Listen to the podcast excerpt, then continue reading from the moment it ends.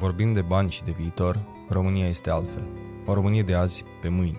Cheltuim mult, impulsiv și prost. Nu avem... Mm, nu am văzut. Două luni în urmă? Mm. Nici nu cunosc canalul ăsta.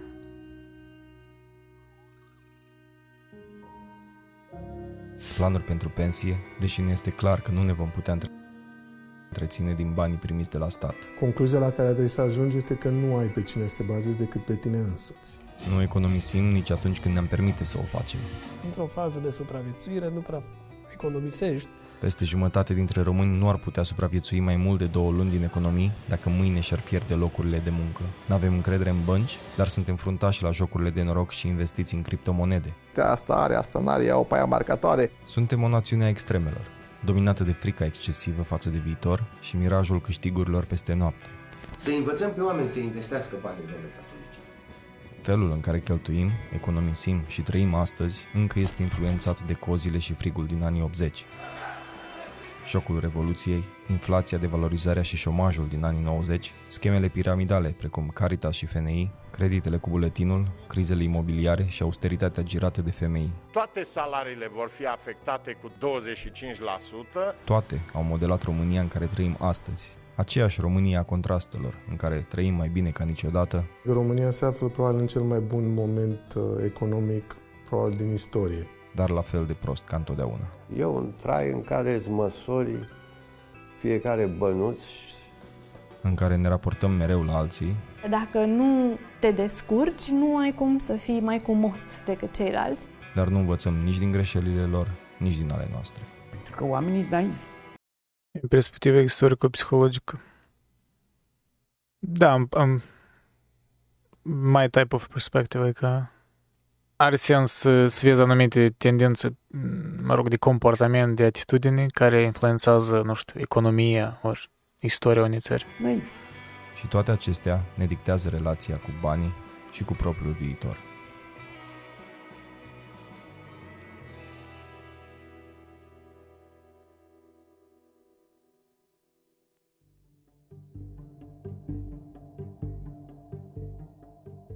Deficitul de economisire pe care îl are România față de țările relevante din Europa Centrală este între 50 uh, și 60%.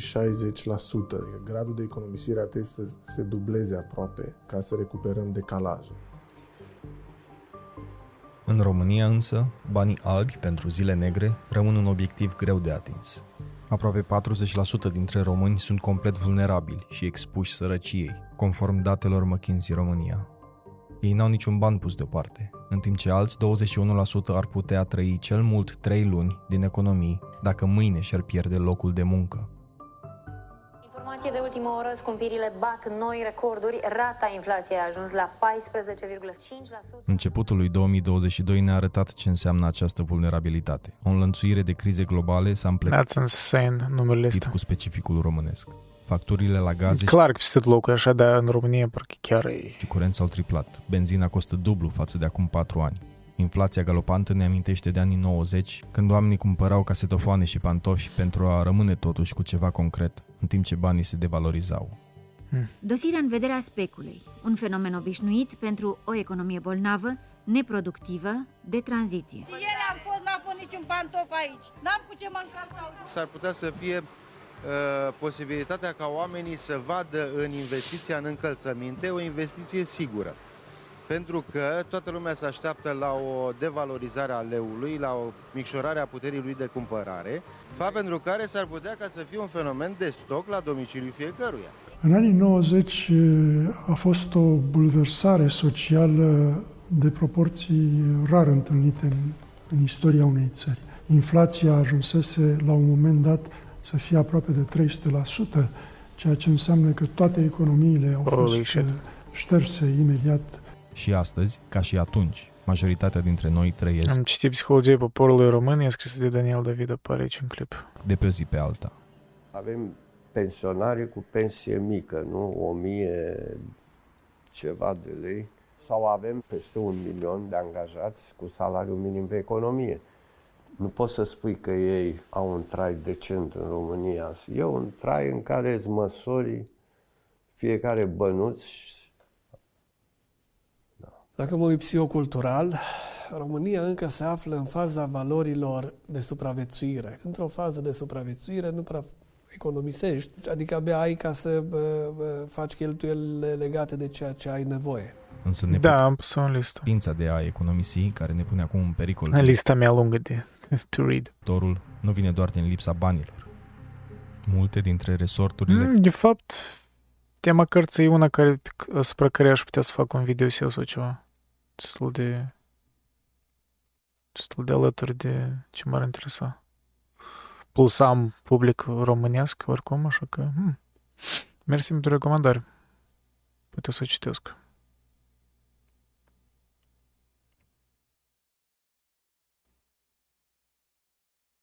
Profil psihologic al unei țări. Clar, riscul unei asemenea cărți, de multe ori, că, da, ajunge la anumite generalizări, dar în același timp generalizările sunt necesare ca să creezi un portret psihologic, adică portretul e abstracție, da, normal. Mm. Intuitiv cam știu despre ce o să fie cartea și cum, dar uh, faptul că văd că e scrisă de un uh, uh-huh, profesor de clinical psychology și psihoterapie din uh, Babeș-Bolyai, ok. Că adaugă ceva credential și ceva concret, da? Nu pur și simplu anecdote care ne fac să spunem că nu avem sunt psihologice și moștenite. Sărăcia în care au trăit părinții noștri și lipsurile pe care ni le amintim ne blochează. Sărăcia este o boală mentală. Pentru o persoană care se naște și crește în sărăcie, dezvoltarea sa cerebrală și a mecanismelor sale mentale este diferită. Acești oameni realmente nu pot să economisească. Mm-hmm. Pentru oamenii aceștia nu există mai târziu. Da, pentru că aveți sens, adică dacă Că avea sens fenomenul care se întâmpla în anii 90, da? Cum oamenii cumpărau papuci și chestii electronice, pentru că leu se devaloriza și îi voiau măcar ceva să aibă concret, da? Cum spunea. Că psihologia asta, pe timpul ăla avea sens și problema e că timpurile s-au schimbat, dar generația au crescut pe un anumit tip de circunstanțe. Și asta e o istorie veche cât pământul, știi? Asta e cum de exemplu, să fac tangență cu filosofia, cum mulți până acum atât de mult, nu știu, elogiază stoicismul uh, și de, îmi, plac, îmi plac și niște aspecte a stoicismului, dar e un pic nociv să, să cred, să-l aplici universal în orice situație, în toate circunstanțele. Pentru că stoicismul a apărut când statele oraș și greci erau uh, instabile, era multă instabilitate în prejur, era criză. Și trebuia să te gândești, știi, să te mulțumesc, mulțumești cu puținul, să nu vrei prea mult, să să tolerez suferința și mai departe, dar timp de pace poate să nu așa de universal. Creierul uh, impulsiv este un creier care trăiește în prezent. Acest... Asta e, omul e super adaptabil, asta e și bine și rău. Pentru că e bine că în moment de criză se adaptează, dar e rău că na, I guess, preia niște comportamente și na, parcă le aplică, ori necesită un timp ca să updateze, să-și schimbe mentalitatea să accepte realitățile noi. Asta e, mă rog, ca la americani, de exemplu, la americani, da? Cea mai tipică e toate memurile astea care au apărut cu boomer, cu chestii și memurile au o doză de adevăr, că boomerii, da, generația aia de baby boomers, care s-au născut prin anii 50, 60, așa. Nu, de fapt, 40-50, da, care deja erau da, cred că cam așa. Mm. Ei aveau un econom- economical boom în America. După a doilea război mondial, America a crescut foarte mult economic și își permiteau niște chestii că uh, putea să ai cel mai simplu job să-ți cumperi o casă, să femei nici să nu lucreze, să stea acasă, știi, chestii de astea. Astăzi asta e un lux imposibil uh, să te întreții așa, dar mulți boomeri de atunci încă au rămas cu mentalitatea asta și cred că millennials, știți, ăștia stăți niște leniși și nu vor să lucreze, știi, și cum, adică eu când eram tânăr, eu aveam, nu știu, lucram la market, eram groșele clerk și aveam casă și mașină. Și da, e un fel de... Ei nu și-au updatat uh, uh, mentalitatea conform realităților de astăzi, pentru că nu au nevoie, poate. Dar, deși deja mulți dintre ei și updatează pentru că ei văd că uh, fondul pensionar e tare uh, shortened, adică e, e cam problemă, de fapt, în țările astea occidentale că din cauza că natalitatea e mică și din cauza că, mă rog, n-au parcă, da, n-au un middle class destul de numeros, uh, fondul pensionar cumva parcă trebuie recalibrat permanent și e greu să planifici pe lungă durată și sunt multe riscuri în multe țări. Și de aia mulți din ei poate inclusiv pentru sporirea imigrării în țară, care are sens. Adică imigrarea asta care mulți naționaliști așa împotriva ei, de fapt e super pragmatică la multe uh, guverne. E pur, noi, noi ne trebuie un middle class, adică indiferent de naționalitate și mai departe. Asta, de fapt, e o chestie, e o ideologie pragmatică, mai mult decât e, bazat pe, nu știu. Da, în fine. Uh, bine, la ce te adoptezi. Dacă gândești că se poate și mai bine, o să te adaptezi la bine. Da, păi te adaptezi, da, e, e un proces destul de complicat, în fine. Pentru că te adaptezi la circunstanțe, dar în același timp circunstanțele sunt în schimbare și mereu este o întârziere da? între adaptarea ta și cum circunstanțele oamenilor, adică generații, unii dintre generații trebuie ceva timp ca să perceapă în ce lume, în, în ce situații se află. Îți trebuie distanță anumită. Adică cred că noi acum doar vedem, nu știu, început COVID-ul din 2020 și tot perioada aia și acum mai obiectiv putem să o privim pentru că suntem detașați cât de cât de ea. Atunci era imposibil. Lag, uh, nu, nu cred că, mă rog, adică lag uh, înseamnă că eu răspund târziu. Noi, pur și simplu, am mă luat cu vorba și doar acum am văzut chat-ul, dar tu ai scris mai de mult. Cine cre- pleacă cu ideea că o să trăiască din pensie, crede și Moș Crăciun. Păi, vezi, asta e mentalitate românească, mă rog, a noastră din Est Europa. În țările occidentale, ca tare, până poate recent, puteai trăi din pensie. Adică nu era... Um, nu era ceva neobiectiv. Pentru că, da, mă rog, mai mulți factori, dar inclusiv natalitatea era mai înaltă și middle class menținea cât de cât, oare chiar și creștea. Acum nu e așa. Ah, ok, am înțeles. Lag de... Da, am înțeles de percepție. Cum s-a reclădit Germania după World War II sau cine a reclădit-o? E, mă rog, apropo, e o temă foarte interesantă toți concentrează doar pe, mă rog, regimul nazist și, adică înainte de al doilea război mondial, da, cum au ajuns la putere, adică partea asta, cum Germania s-a reclădit după așa dezastru. Adică nu prea am citit nicio carte despre asta și cred că e o temă care merită explorată. Din câte știu eu, turcii. Păi da, mulți imigranți, da, inclusiv turci, da, foarte mulți turci. Da, e adevărat, pentru că ei deja au cartiere întregi uh, turcești. Nu doar turci, dar da, cred că turcii e o mare populație. Sunt chiar orașe întregi, cred că poți să le numești aproape turci, turcești. Aceste persoane nu au încredere că vor avea un viitor într-un fel. Cei dintre noi care se gândesc la viitor o fac cu frică.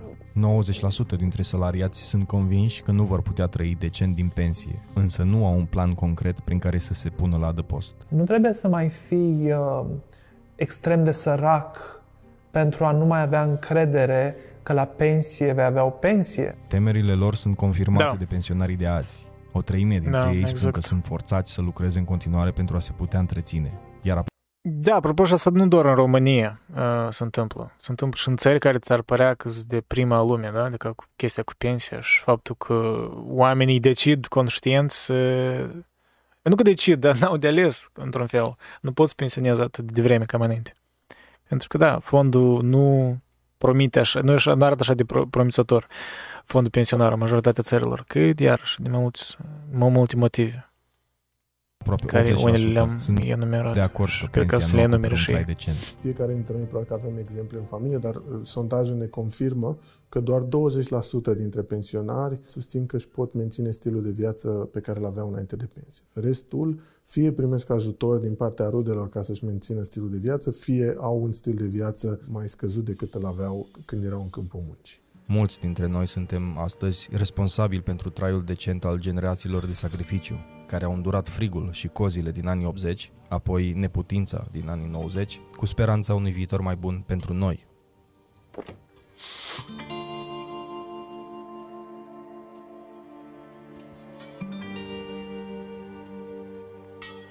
Deci eu mi-amintesc ca un coșmar. Mă scolam la 5 dimineața să mă duc la coadă la lapte și la iaurt, că aveam copii mici.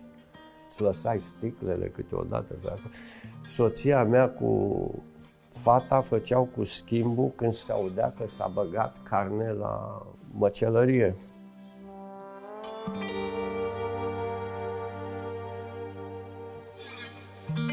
E că asta îmi pare, știi, parcă o lume dincolo. Eu n-am avut așa experiență, știi? Eram copil mic, poate, când se întâmpla asta în, în Moldova. Doar părinții îmi spun, știi, amintirile astea.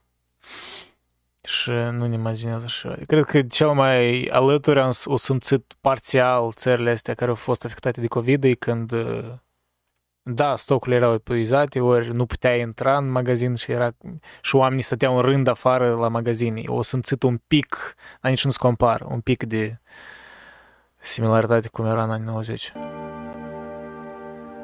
Și plângeau foarte mult, dar ne mai vorbind de că situația asta. Deci în 81-89 a fost cumplit pentru români. O populație care a suferit privațiuni Pe asta nu suport Tolojan, nu știu cine. incredibile, Așa că nu, nu pot să spun. greu de imaginat pentru sfârșit de secol 20.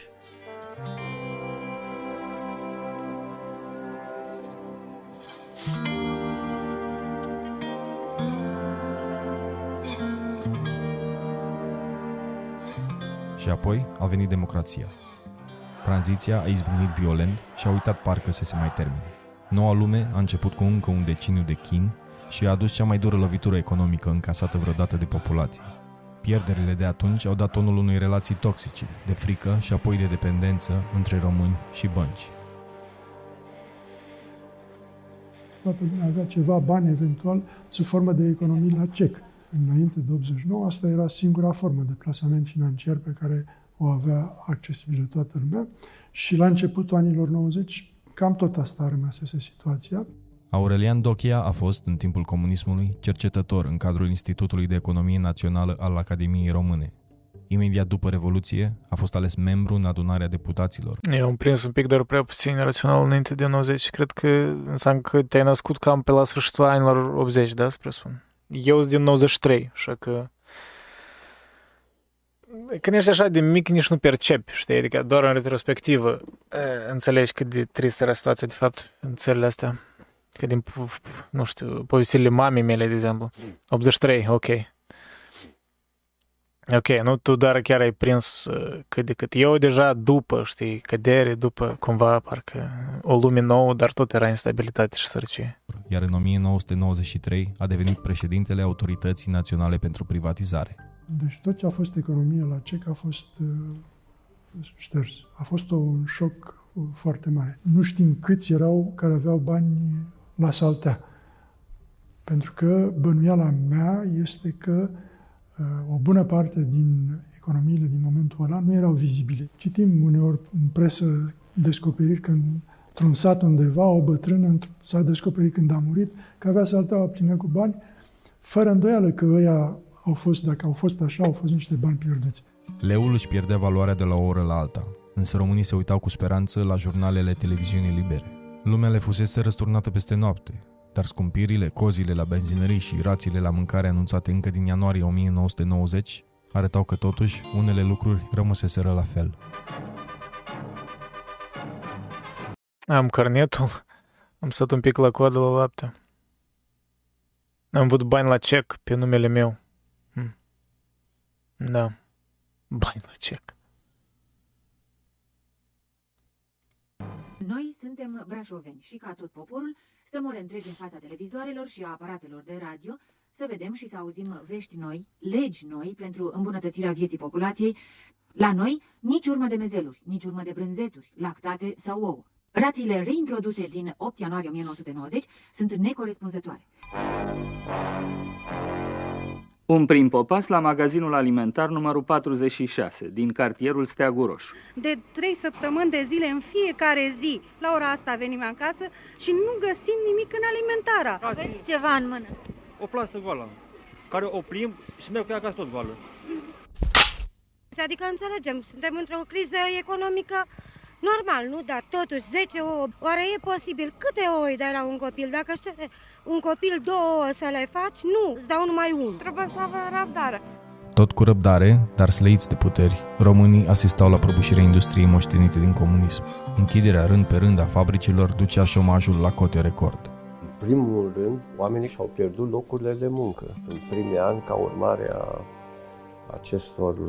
Mm, Stolojan a fost premier și ministru al finanțelor, a fost economist la Banca Mondială. Ok, am înțeles de ce nu-ți place. Poate avut politici cam dubioase, ori conexiuni uh, nu prea bune. Nu cunosc, așa că... Trist că unele lucruri sunt și acum la fel. Well, da. Cezări, să zicem. În deceniul 90. Fratele lui Iliescu. Ah, ok, ok. Deci... Uh, am înțeles. Imediat după Revoluție. Aia care voiau să... Așa numită tranziție nesfârșită. Ca și orice post-revoluționari voiau să să-și prindă până lor. Epuizată de atâta tranziție și luminița promisă de la capătul tunerului nu se mai vedea. Experiența majorității oamenilor a fost uh, traumatică. Cred că, în mare măsură, acest traumatism al trecerii dintr-o formă într-alta a existenței sociale era inevitabil.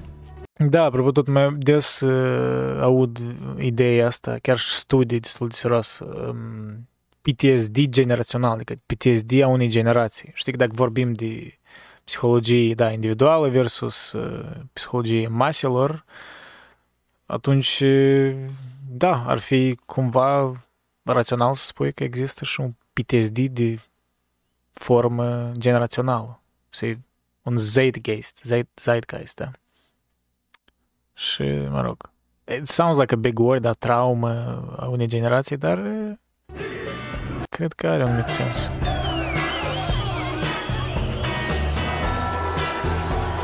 Pentru că trauma asta e bazată și pe evenimente, dar și pe mituri, adică pe ce credem despre ceea ce s-a întâmplat cu noi.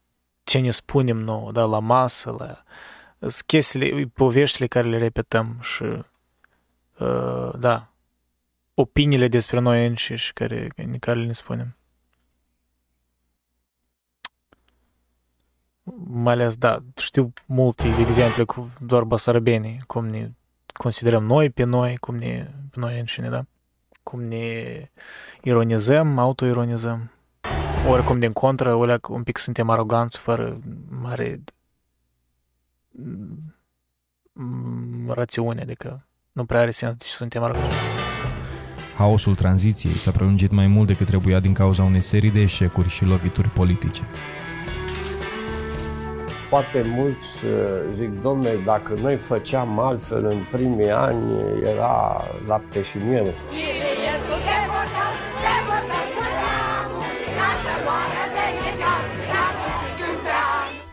Trebuit să demolezi mult până avea terenul pe care să începi să construiești ceva.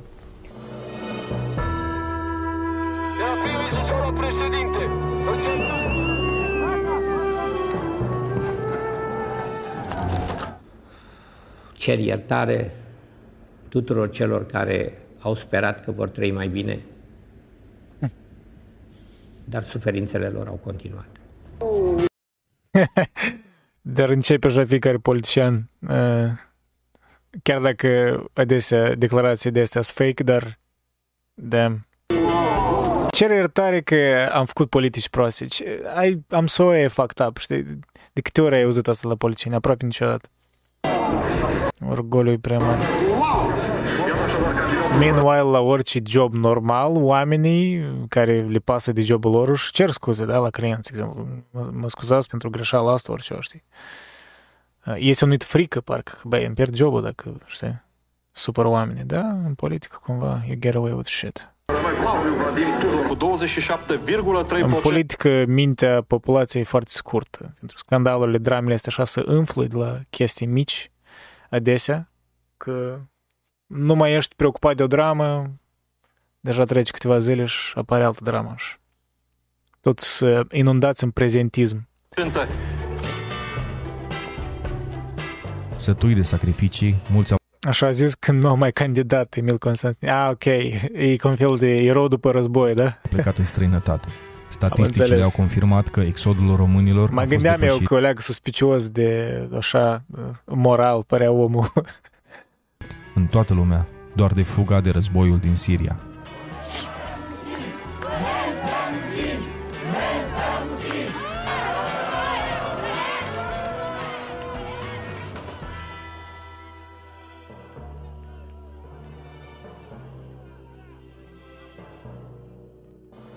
Prima dată am uh, auzit de FNI atunci când uh, îmi doream să fac ceva cu suma pe care o aveam la data respectivă și am zis că este o investiție bună. Aruncați în capitalism după zeci de ani în care statul le-a controlat orice mișcare și i-a izolat complet de restul lumii, românii au căzut pradă rapid mirajelor cu care a venit la pachet democrația originală. Țepele erau la ordinea zilei, iar Politica nu prea îți dă de ales între bun și rău, îți dă de ales între un rău și un rău mai mic. Nu, da, e un truism, dar uh, e prea des, e adevărat. Adică... Și de-aia mulți îți gândesc, a, dar dacă nimic oricum nu se schimbă și mereu parcă alegi într-un un, un rău mai puțin, mai bine în genere să nu participă. Și că votul nu are nicio valoare. Da, nu știu. Nu cred că poți universal spui că votul nu are valoare, dar de, statementul ăsta nu e total lipsit de adevăr, adică tautologie, dar da, votul adesea, într-adevăr, cam nu are valoare, cam nu prea se simte că are valoare. Și e foarte greu să convingi lumea. Nu știu, mi îmi pare, e ca nici nu știu, care e statistica de, cumva valuri, dar Bine, și îmi pare că, da, oamenii parcă sunt mai implicați, cel puțin în contentul politic care îl consumă, poate, ori parcă știu mai multe, dar parcă nu sunt atât de implicați însuși politic, adică nu prea votează. Așa am impresia, că parcă e un fel de asimetrie. Parcă cu politica e un fel de reality show care te uiți pe YouTube și televiziune, dar când merge vorba de dus la vot, aia n-am timp, whatever. Oricum nimic nu schimbă, știi? Dar în același timp, tot aceiași oameni care spun nimic nu schimbă, vin la lucru și consumă doar televiziune politică, știi? Adică un, un pic straniu, un Populația fel de masochism. avea nicio șansă să-și dea seama ce e scrocherie și ce e investiție. În socialism n-aveai nevoie să-ți asumi riscul, n-aveai toți aveau un loc de muncă, primeau o leafă, după ce ieșeai aveai o pensie, n-aveai chestia asta de a analiza tot timpul, bă, ce riscuri am dacă de când se naște românul până la moarte e legat de bugetul statului. Ieșiți dintr-o lume în care viața le era programată prin decret, impactul românilor cu capitalismul a fost brutal. Dintr-o dată, statul îi voia investitori. Stimați telespectatori, ne aflăm uh, în târg, acolo unde se vinde și se cumpără orice, de la mm, diverse obiecte ale fiecărui oameni care probabil din cauza sărăciei au început să-și vândă ultimele lucruri din casă, printre care încercăm să aflăm dacă se vând și se cumpără și cupoanele nominative de privatizare. Eu le vând mm, cupoane de privatizare, ok, da, Poate da, mă da, da. condamne cineva. Nu l-aș vinde Oh, boy. la un, la un adică n-aș vrea să cad de fraier. Eu nu mi l-aș Aș vrea să cad de fraier. Uh, Capitolul țepilor. Mm. Și acum să mă întorc în România să uitez. Dar ce trebuie... Ah, da, stai. Cred că în insule Canare acolo nu cred că este vreun uh, buf uh, devotat în... Uh, dar în Spania trebuie să fie, mai decât... Uh, nu? Dacă în Canada sunt, nu știu, uh, secții de votare pentru Republica Moldova, păi ce să mai vorbim. Dar da, cred că pe insule nu sunt. O simți omul, da. aș vinde, dar cred că nici nu am Iese la consulat? A. A, da, am înțeles. La locale nu Deci e o poți. păcăleală care am mai făcut-o și prima dată și ne-o facem în con... că l-ai vinde, cum să spui că nu l-aș vinde? Toți vrea să ia bani. Ce să facem? Dar nu l-aș vinde, ai de mâncare, ce faci cu... Noastră ați cumpăra un cupon de privatizare? Da. Ce o să faceți cu el? Păi nu știm încă. Trebuie să dea o lege ceva ca să știm și noi ce facem cu el. Să știm Deci ce sfaturi dacă ne dați? Să luați nou un televizor cu luri. Săranii aia vrea. Televizor colori. Nu l-aș da și degeaba, Da, domnule, cândva asta era... ca să mă scap de el. După câte am auzit, e un cupon foarte periculos, am citit prin ziare, nu știu dacă e adevărat. De ce? Păi spune că e PCTA 666, fierii, fiara diabolică. Ador când oamenii așa de uh, literalmente, fără unapologetically, îs, da, păi, păi, păi am auzit că e pe ce te 666, adică nici nu-i mem, nici nu-i ironic, e full on, straight, 100% serious. Ador. Chiar aseară am Epic. citit într-un ziar. Și, într-adevăr, Asta ce credeți? Este adevărat? Eu, de fapt, ei nu, oamenii nu mi- mint în ziare. Ori, cum sunt credincioasă. A fost ales acest sistem de Damn. privatizare. Aș vrea, aș vrea ca viața mea să fie atât de simplă. O scris în ziar, îs credincioasă. 1 plus 1 fac 2. Gata, e, it's true. Mai Fac. pentru a suplini cu Și viața așa de cumva și complicată. rolul ăsta de educație financiară. Nici pomenală, nici pomenală. A fost Uh, Salut, if. If 404. if uh, 401 not found, știi? 404, 404, sorry. Asta e web page când 404 not found.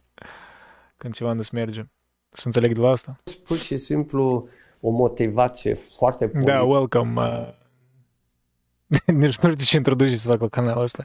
Canalul ăsta în principiu e canal de YouTube ca tare. Eu fac video-uri și chestii, podcasturi, dar uh, destul de recent am, m-am băgat pe Twitch, nu știu, din plictiseală, din, ori din dorința de a mai face un pic de gaming, poate, comentarii, chestii. Repet, oamenii veneau din Dar da, sud. welcome, welcome. It's a Adică- very tiny, small Da, community. deci, și a fost ideea de a accelera iar sarcina accelerării pica dintr-o dată pe umerii populației speriată și încă aflată sub șocul Revoluției.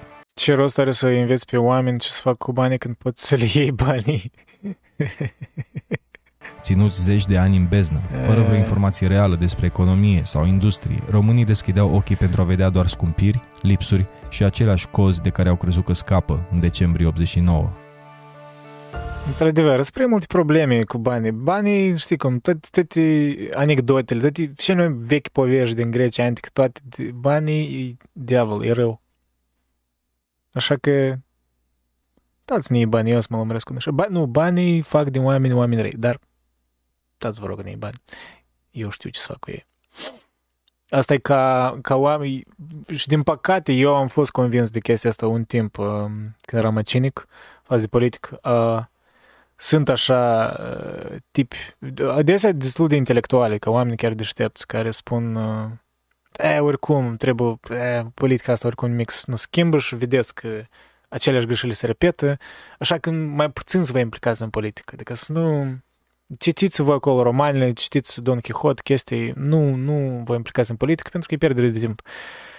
Și tot aceiași oameni adesea cam au conexiuni destul de dubioase cu uh, guverne, ori cu fel de escrocherii, escrocherii la guvern, știi? Adică au în interesul lor să descurajeze oamenii să nu fie implicați în politică. Așa că it's a double-edged sword, cum s-ar spune. Mereu să fiți suspicioși la oamenii care vă spun așa, cu așa încredere că nu vă băgați în politică, adică nu vă interesați măcar de politică, știi? că oricum nimic nu schimbă și oricum... Uh, pentru că o, o, oamenii care chiar nu le-ar păsa de politică nici n-ar, n-ar spune așa ceva, ar spune că whatever, știi, to each its own, uh, live and let live, știi, chestia asta. Da, cu... da. În fine.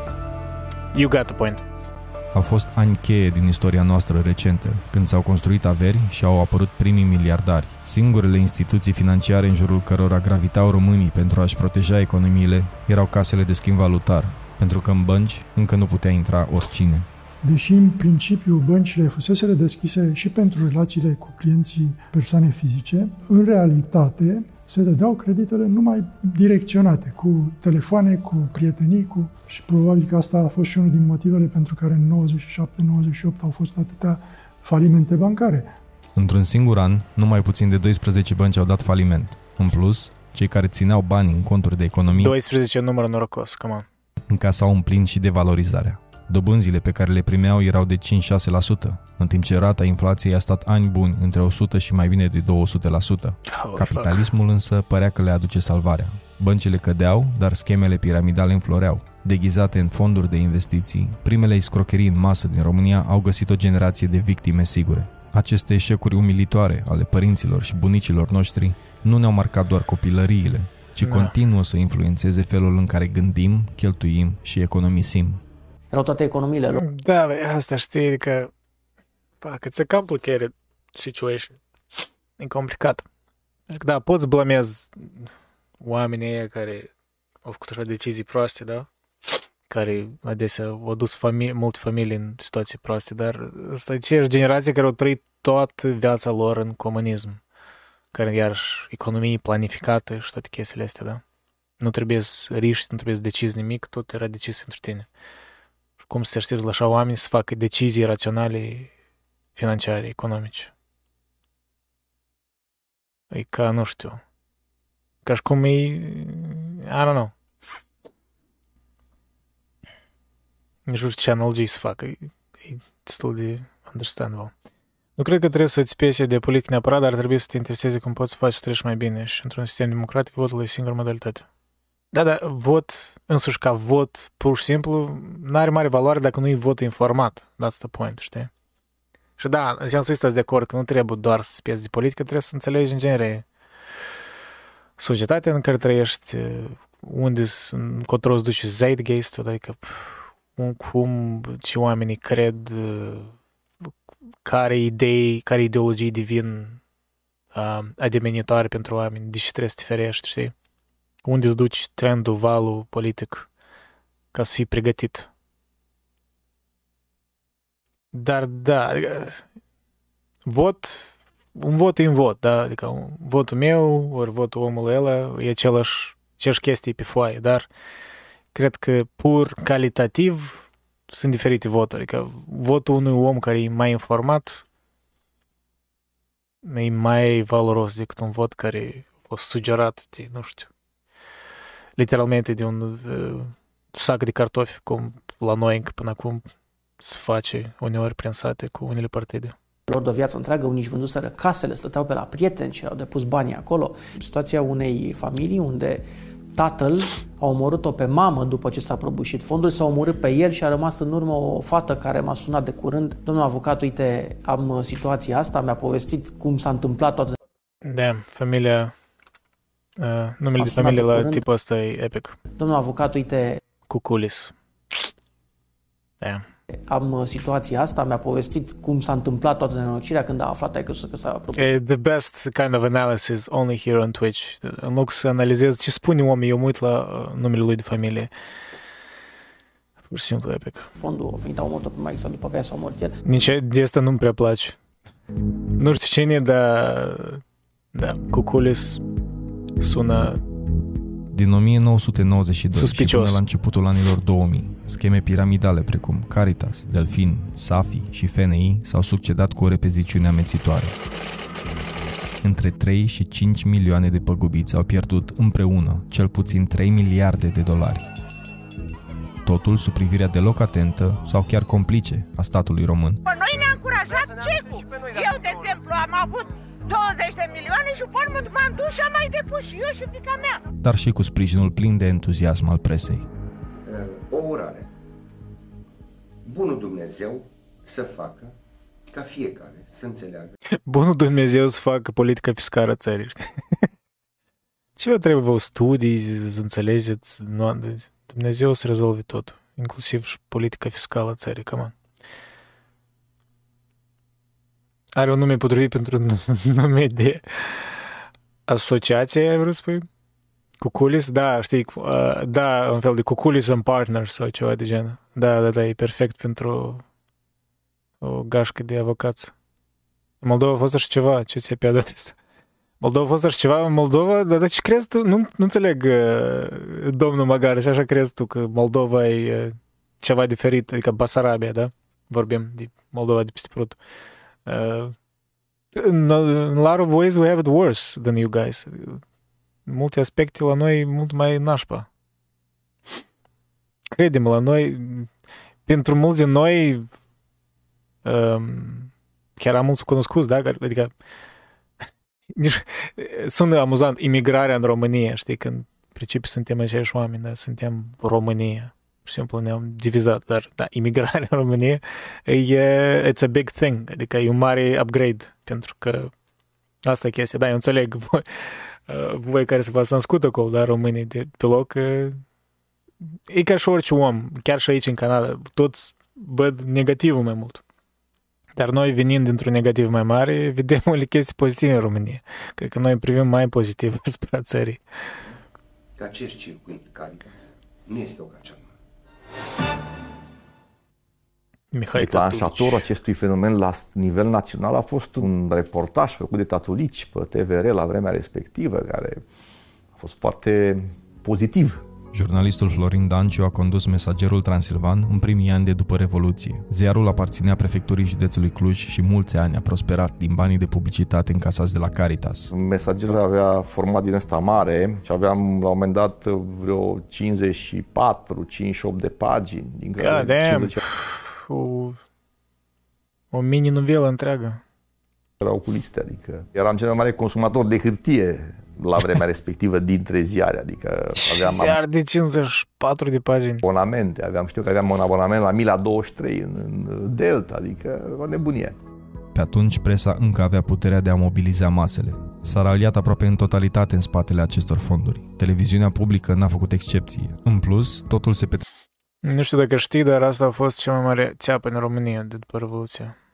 Dacă nu știam detaliile, Știam așa tare vag. Trecea da. cu sprijinul oficial al autorităților statului. Mai La mic. noi au fost cam alte probleme. În Basarabia, precis au fost probleme cu bani și scrocherii, dar mai timp că nu au fost la așa, cred că nu au fost la așa nivel.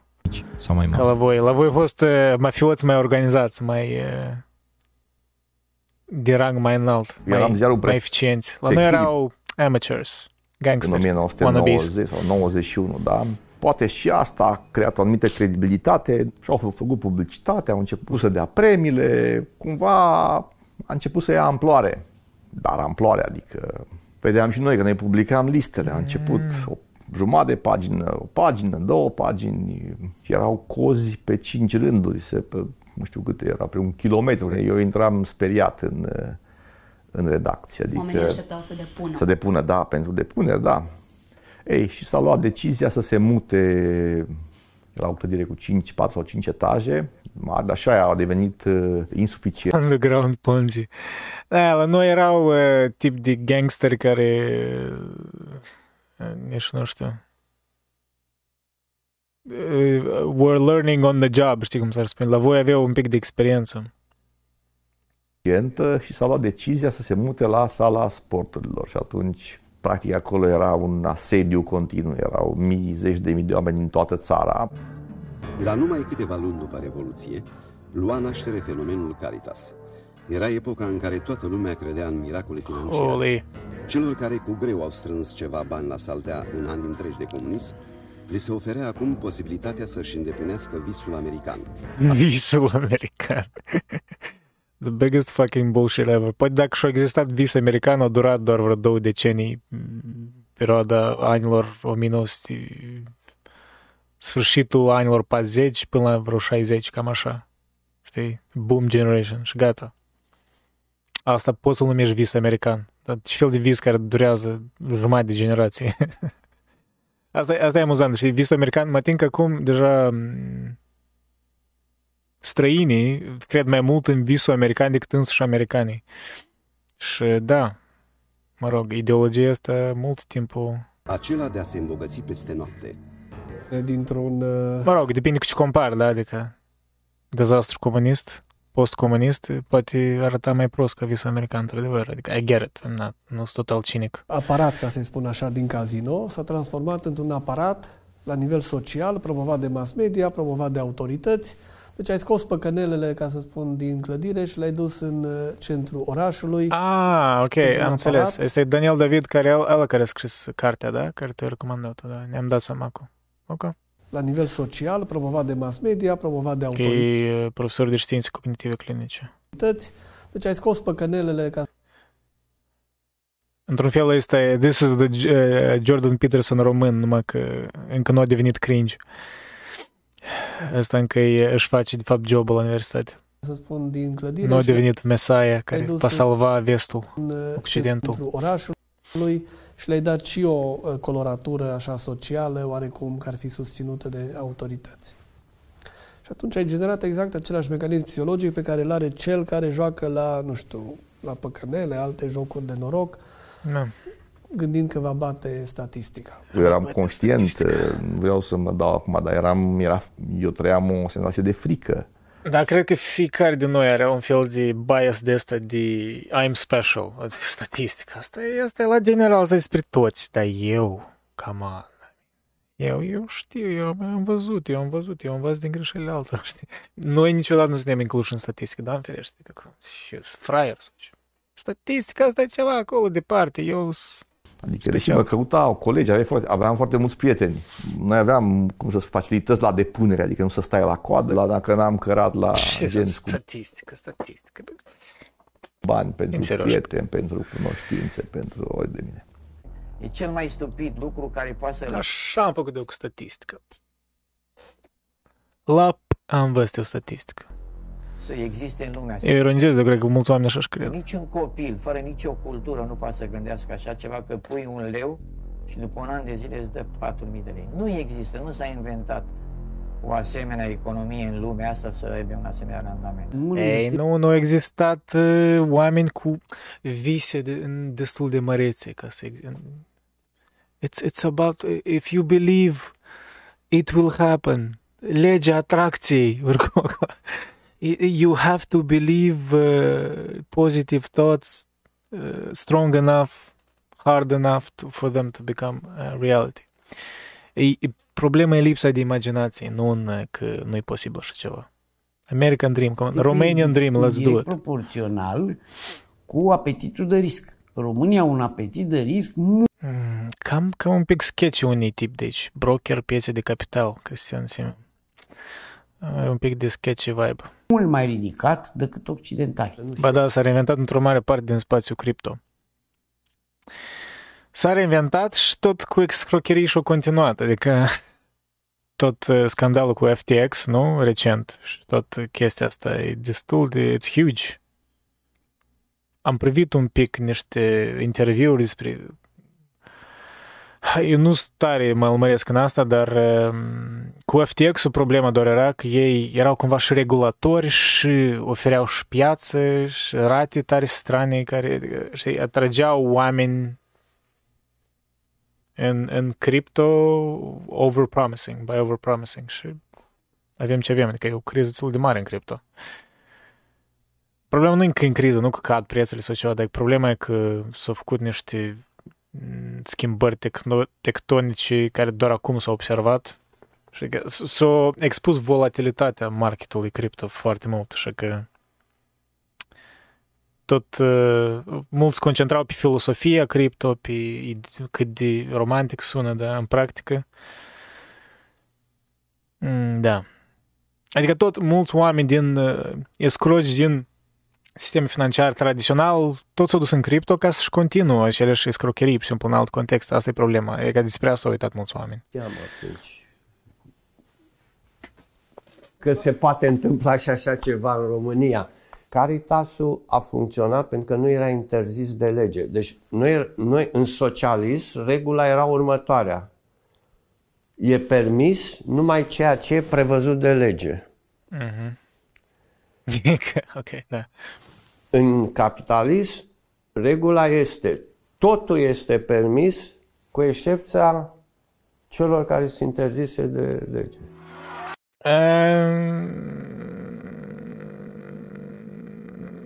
Nu, dar ok. Violența economică și rapacitatea anilor 90 The hugest fucking and most in-depth analysis, uh, a spus domnul, cum îl numea, am uitat. N-au lăsat în urmă doar victime și Fucking milionari deep. controversați, ci și convingerea că statul a fost fie părtaș la aceste scheme care au sărăcit milioane de E, oameni, nu, e știi ca un aforism, sună edgy. Uh, Socialism, uh, totul, uh, asta cum a spus, socialism, uh, îi permis doar ce ce în... Stai, fac. Da, adică în socialism nimic nu-i permis și îi permis doar ceea ce e expus în lege, da? În capitalism totul e permis, în afară de ceea ce spune în lege. Fel de...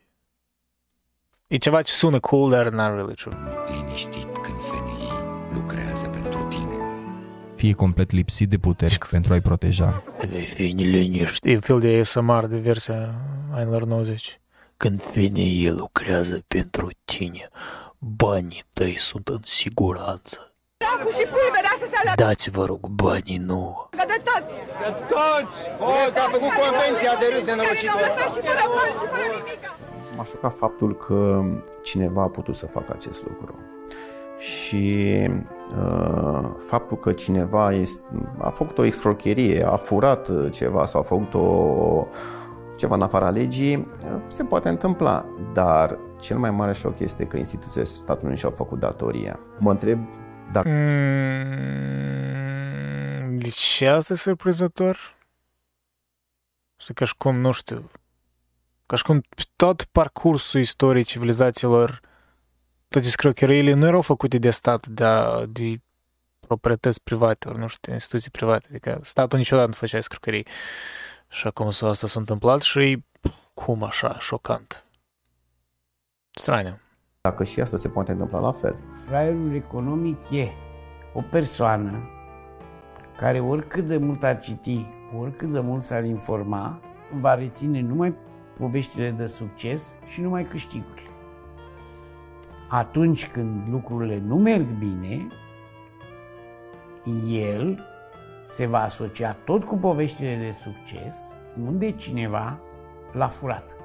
Niciodată el nu a greșit. Să punem fraierul ăsta în ghilimele. Poate e peiorativ termen. Să zicem naivul economic. Pentru că oamenii sunt naivi. Naivi. Cum a putut să spun așa ceva? Că secretarii de stat... E greu să, să-l negi pe tip, nu? Adică, da, adică, I guess, oamenii sunt naivi, da. în finanțe a fost Și cerul e albastru, știi, adică... păcăliți de ce? E, de fapt, nu întotdeauna e albastru, așa că vorba asta nu prea are sens. Apa e udă, știi, ceva de genul. Cum poți să spui așa ceva? Ce fel de secretar, ce fel de oameni ne conduce? Dacă s-ar lăsa un copil mic să ne păcălească, deci cum? E cine grav, da, da, da.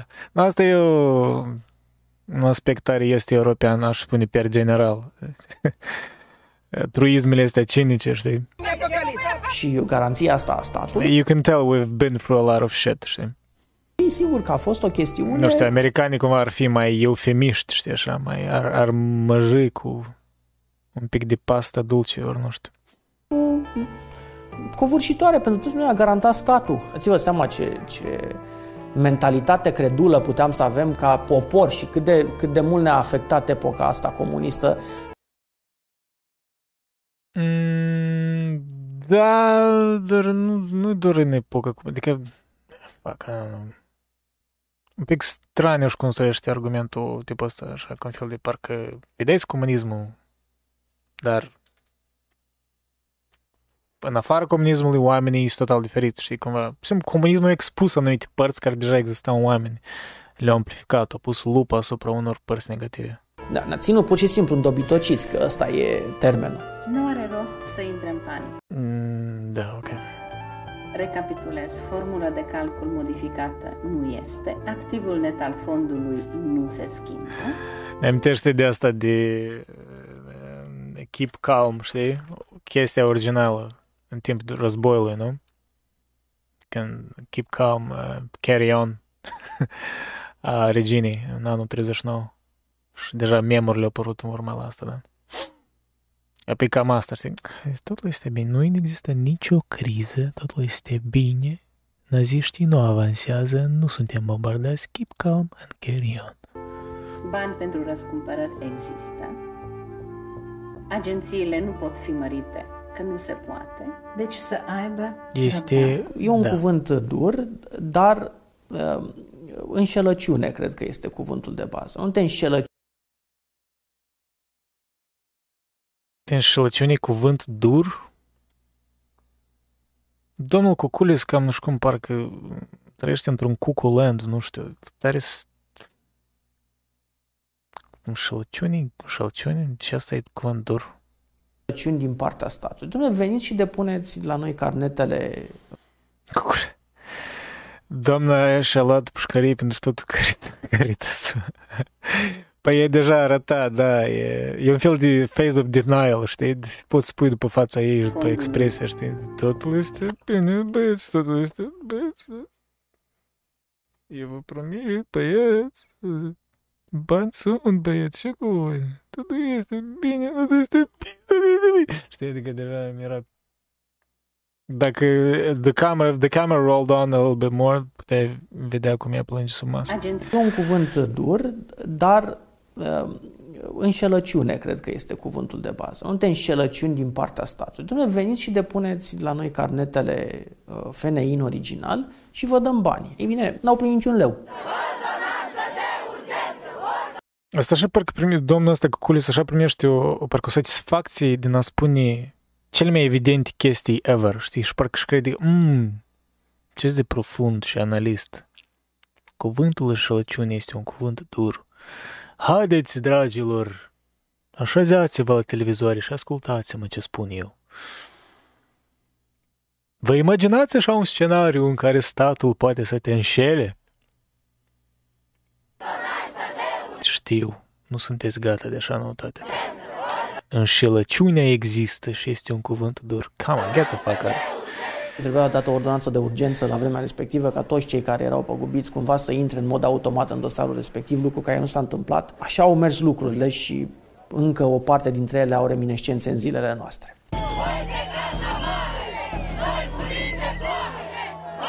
Damn! Nici poiesa, cum spun rușii, știi, mai jos de centură. Voi plecați la mare Noi murim de foame. True. Dar tante aia nu e la pușcărie cum trăiește bine, mersi retired. Mm, e ca așa. Am asistat atunci la începutul unui fenomen cu efectele căruia trăim și astăzi. După mâna de fier a lui Ceaușescu, acum totul demonstra un stat slab, corupt, incapabil să impună reguli și să ne protejeze. Oamenii erau pe cont propriu. Un element specific societății românești post-90 este disoluția autorității statului. Statul român este slab și un stat slab nu reușește să-i ajute pe cetățenii slabi. A saltea în România, acolo să pun banii. Deci dacă o să mai am vreodată bani, o să-i țin așa la saltea în pernă. Da, nu doar asta, dar un stat slab care e generațional slab, adică asta continuu și continuu, după legeri, după legeri, creează o altă realitate în mintea cetățenilor. Ei nu mai au încredere în instituție. Asta este o problemă mare în Basarabia tot până acum. Chiar dacă da, apar oameni care cât de cât băi, au chiar, chiar se vede că depun mult mai mult efort decât guvern, guvernările precedente. Cel puțin în politica externă, hai să spunem. În internă sunt multe probleme, nu au experiență, dar în externă mulți pași deja politici, multe negocieri care le-au trebuit unora decenii la rând, eu făcut în vreo 2 ani. Mă rog, nu vreau să enumăr, că sunt multe chestii și așa mai departe, dar get the point, adică da, și oamenii oricum da, e ca omul, e ca un, nu știu, un om rănit, e, spunem, rănit sufletește, nu o să mai creadă în dragoste iar, știi, dacă a fost rănit, e cam așa și perna mi-o leg de cap noaptea când dorm, că tot ăștia din stat o să vină să ne fure. Uh, trauma uh, socială... Deci analogie e cam pro... Nu, nu, nu sugerez că trebuie să iubești statul, ce, să iubești politicienii. That's the fucking last thing you can should do. Nu. Keep them accountable.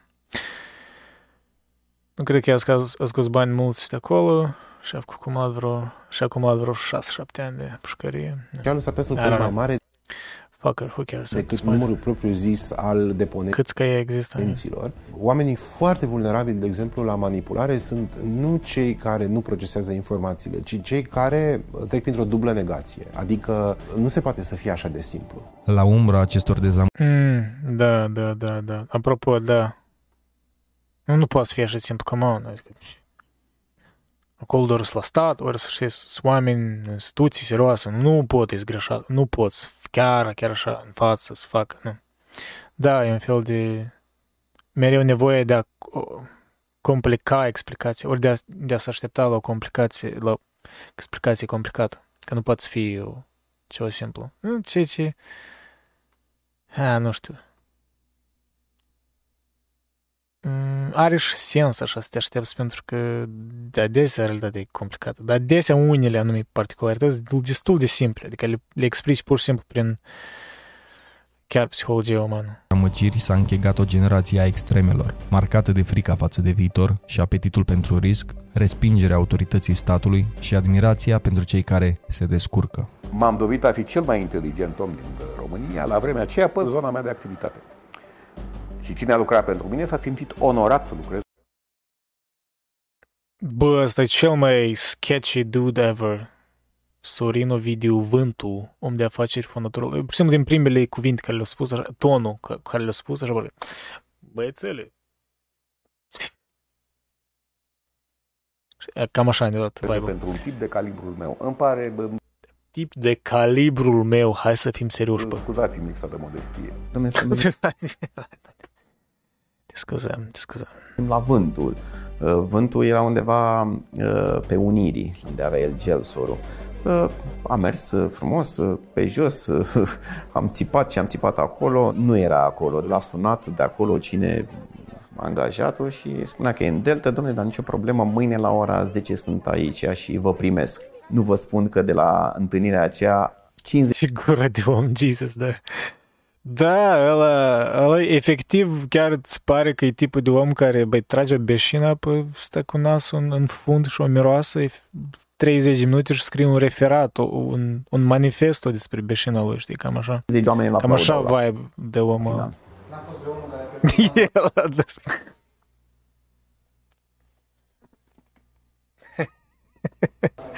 What a, fucking, what a little fucking cunt. Nu și-a permis niciunul. Știi tip de om care uh, rușii ar spune uh, naibal e radoiță. Adică, eu fraierit pe niște oameni și acum stă să bucure. Voi, plebei, ați fost învârtiți de mine. M-a salutat cu respect. Dar a îndrăznit să aducă vorba? Poftim? A îndrăznit să aducă vorba de... Și felul poftim și cu barba. Orice, din manierism se observă că e Deși chestia asta cu body language și tot, e tot o chestie problematică aparte care nu întotdeauna oamenii care au așa body language să... Da, asta e un topic aparte. În fine, dar în cazul lui se conectează. Mulți. Te râde în nas, da, cam așa. Și le-am explicat cum să facă să nu mai pierdă bani la instituții de genul ăsta.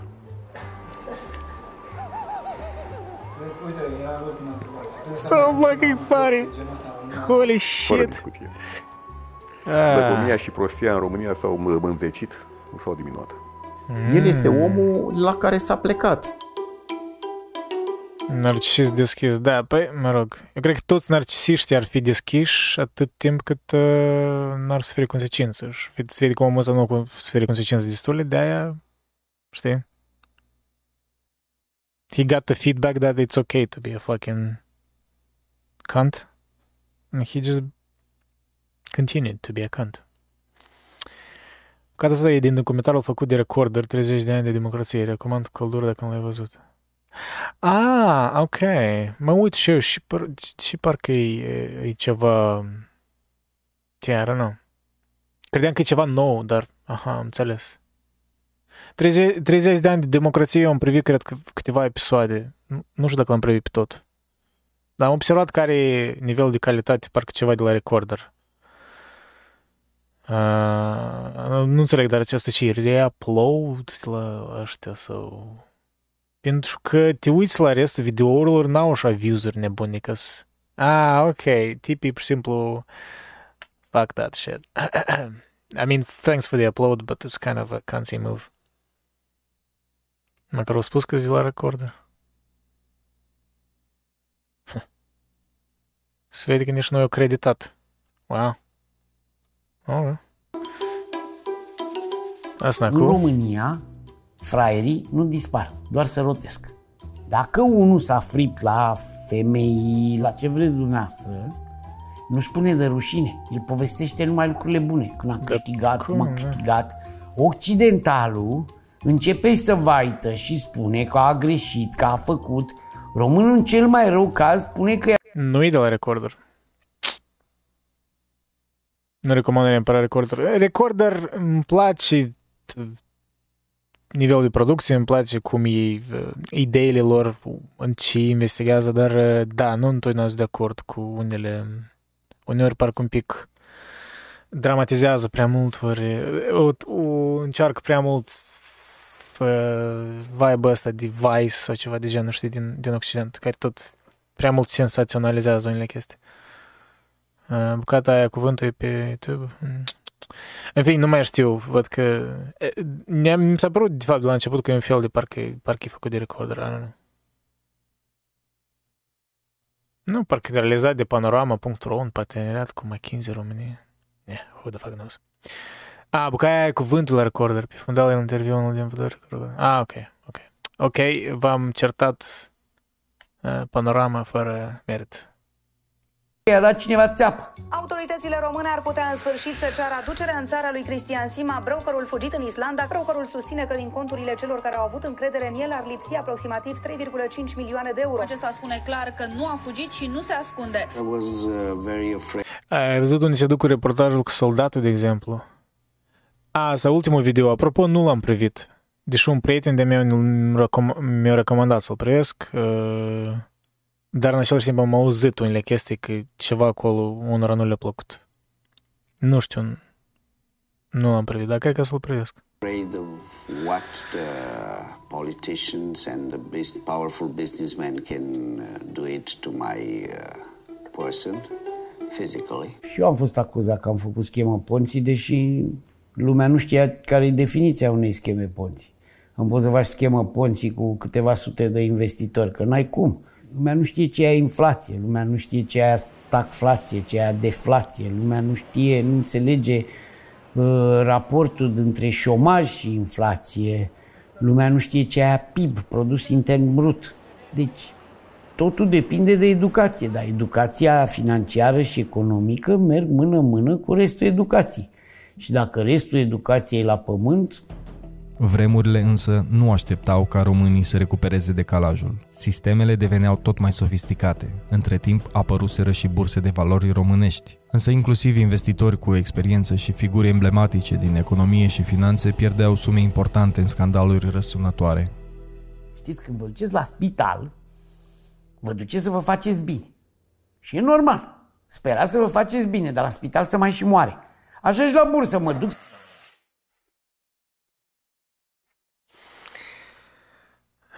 Bă, omul ăsta e something else. wow. Să câștig bani, dar la bursă să mai și pierde. Că dacă ar câștiga toți bani și toți ar face bine la spital, ar trăi într-o lume ideală, dar nu e așa. Pe de altă Ok. Cool. Parte, ce să vă spun, la mine, la intrarea în birou, scria clar, vrei să nu dormi liniștit, investește pe Wall Street. It's fucking... Păi ăsta parcă e scos din... Serios, într-o, într-o anecdotă.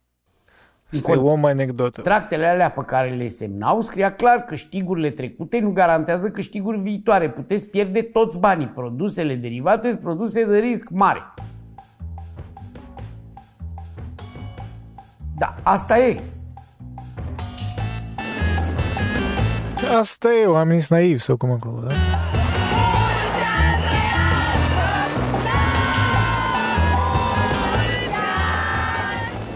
România au intrat în mileniul 3, traumele financiare din trecut continuau să producă efecte. Totuși, pentru prima dată după momentul Revoluției, avea motive să sperăm. Inflația și șomajul s-au stabilizat treptat după anul 2000, iar țara se îndrepta către UE și NATO. La orizont se întrevedea, după mulți ani, prosperitatea. Locul nostru este în Europa, acolo unde împreună ne vom construi prosperitatea.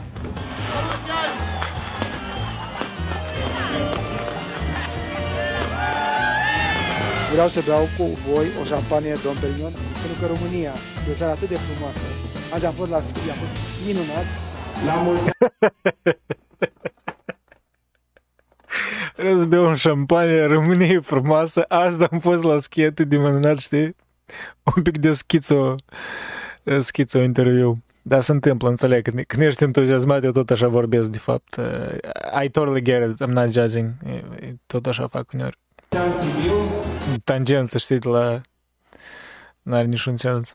La mulți ani România, la mulți ani Europa. Momentul era unul de cotitură în relația românilor cu banii. E ceva genul, știu, Joe Biden e președintele Americii, uh, mie îmi place ciocolata, dar mama mea nu mai lucrează jobul care l-a avut 10 ani în urmă, știi? Cool, dude. Creditele de la bancă deveneau cu adevărat accesibile oricui. După ani de privațiuni, nimeni nu vedea o problemă să-și financeze nou găsita prosperitate din împrumuturi. Se împlinește gândul Eu meu. fi atât de ușor, știi, pur și simplu intri în Euro- Europa și toate problemele sunt rezolvate. Păi de europeni acolo doar și-au făcut treaba acasă. Noi ducem pătucul nostru la, la ei și o să facă pătucul, nu? I thought that's how it works. No? No, shit. Eu, Tăricianu și Băsescu vin astăzi cu Isărescu să vă aducă un nou leu. Leul greu. De pe bancnote au dispărut peste noapte Leul greu. Damn. 4 zerouri. Dar și astăzi facem calcule în gând, tot în milioane de lei vechi. Stai și... Înainte, noapte 4 Rollback. Un nou leu. Leul greu. Leul greu. De pe bancnote au dispărut peste noapte 4 zerouri. Dar și astăzi facem Bă, calcule gen- în genial, absolut. Fuck, eu înțeleg că video ăsta probabil a fost editat, e că nu e partea asta, vreo, nu știu, decenii urmă. The guy that edited this needs a, deserves a raise. Dați-i, dați-i toți banii. Genial, absolut. gând, tot în milioane de lei vechi. Înainte ca românii să se dezmeticească și să înțeleagă ce înseamnă leul greu și creditele cu buletinul, criza economică aducea cel mai drastic pachet de austeritate de după Revoluție. În primul rând este vorba de Avea, a vrea plus a face e- echivalent cu a avea, asta știu alții și noi nu prea. E bars, man, bars. E, e dropping some reducerea tough ass bars, cum să spun. fondului de salarii pentru tot aparatul bugetar din România cu 25%. Statul arată așa ca un om foarte gras care s-a cățărat în spatele unuia foarte slab și subțirel. Și asta e economia românească. Din tot acest ciclu Damn, filosofic, deep. Wow. de greșeli și țepe, pierderi și dezamăgiri, România au ieșit cu propriile mecanisme de educație financiară, care încă dictează felul în care ne raportăm la bani și la viitor. În studiu s-au identificat patru tipologii de oameni în funcție de modul în care se raportează ei la bani. O tipologie foarte interesantă este cea a descurcărețului. Mm. În jur de 28% din eșantion a fost identificat în tipologia aceasta, adică omul care cumva a învățat să supraviețuiască uh, făcând bani din piatră seacă și din tot felul de oportunități. E o tipologie destul de mult impregnată de românism sau de modul de a funcționa a românilor la nivel de supraviețuire. Sunt niște mecanisme formate și în comunism. Fotbalistul uh, Rică Răducanu ajunsese să joace la un moment dat uh, la Vicola Crevedia și uh, fusese prins la un moment dat că scotea pui din întreprindere și omul uh, către paznic spune hai că ne înțelegem, tu portar, eu portar. Cam așa. Un fost secretar de stat The fuck? din SUA, după ce am discutat, zice, vă dau un sfat Based, I guess? I don't know. gratuit. Căutați Teodor Stolojan. pe cei care făceau bișniță în socialism și asociați-vă cu ei că ei aveau spirit întreprinzător. N-am urmat sfatul respectiv. That's what I said. Roll it back. Uh, true, de- true lie detector acum. Minte sau nu? Aveau spirit întreprinzător. N-am urmat sfatul respectiv. Da. Sincer, Era un sfat foarte bun. Eu? A doua tipologie este aceea pe care noi am numit-o bon viveur, un fel de carpe diem, dacă vreți. Sunt în jur de 22 Bătrânul nu poate minte asta, la sigur. de la asta din românii cu care am vorbit în acest segment. În Bon general, viveur? Ah, Sunt, ok. sunt în jur de 22 pe care noi am numit-o bon viveur, un fel de carpe diem, dacă vreți. Ah, ok, seize the day, da, gen, YOLO, mai scurt. De la asta din românii cu care am vorbit în acest segment. În general, un segment tânăr. Pentru ce primesc salariu? Că să-l cheltuie următoarea săptămână, cam Una din oameni care își doresc Obviously. să trăiască experiențe cât mai plăcute și uh, își doresc să folosească banii în sensul de a se bucura cât mai mult de viață. A- Acel segment de populație iarăși nu este predispus să facă economisiri, din potrivă. Asta, asta nu eu, asta e Epicur, Epicur a spus. Scheltuie următorul salariu. Deodată. Fiind Nu, în fază el nu de a spus asta. emancipare, ești motivat să cheltuiești bani pentru, nu știu, vacanțe, ați cumpărat diverse bunuri scumpe și așa mai departe. Atunci vei spune Am mâncat să nu fiu obscen. O, obscen. Hai să nu mai... șt- Hai că nu mai știu să scriu obscen. Ești bat, bă, ești beat, ești beat măgar. Te-ai îmbătat. It's okay, man. It's okay. We're not judging. Asta este haotică, nu prea are sens să am încredere în ea, nu prea are sens să economisesc, mai bine să consum. Ce este astăzi uh, în mână nu-i minciună, mâine, cine știe, poate va fi mai rău. O a treia tipologie... Uh, I cel mean, not wrong, right? It's the, the... Concluzia cumva e corectă. Mâine poate să fie mai rău, da?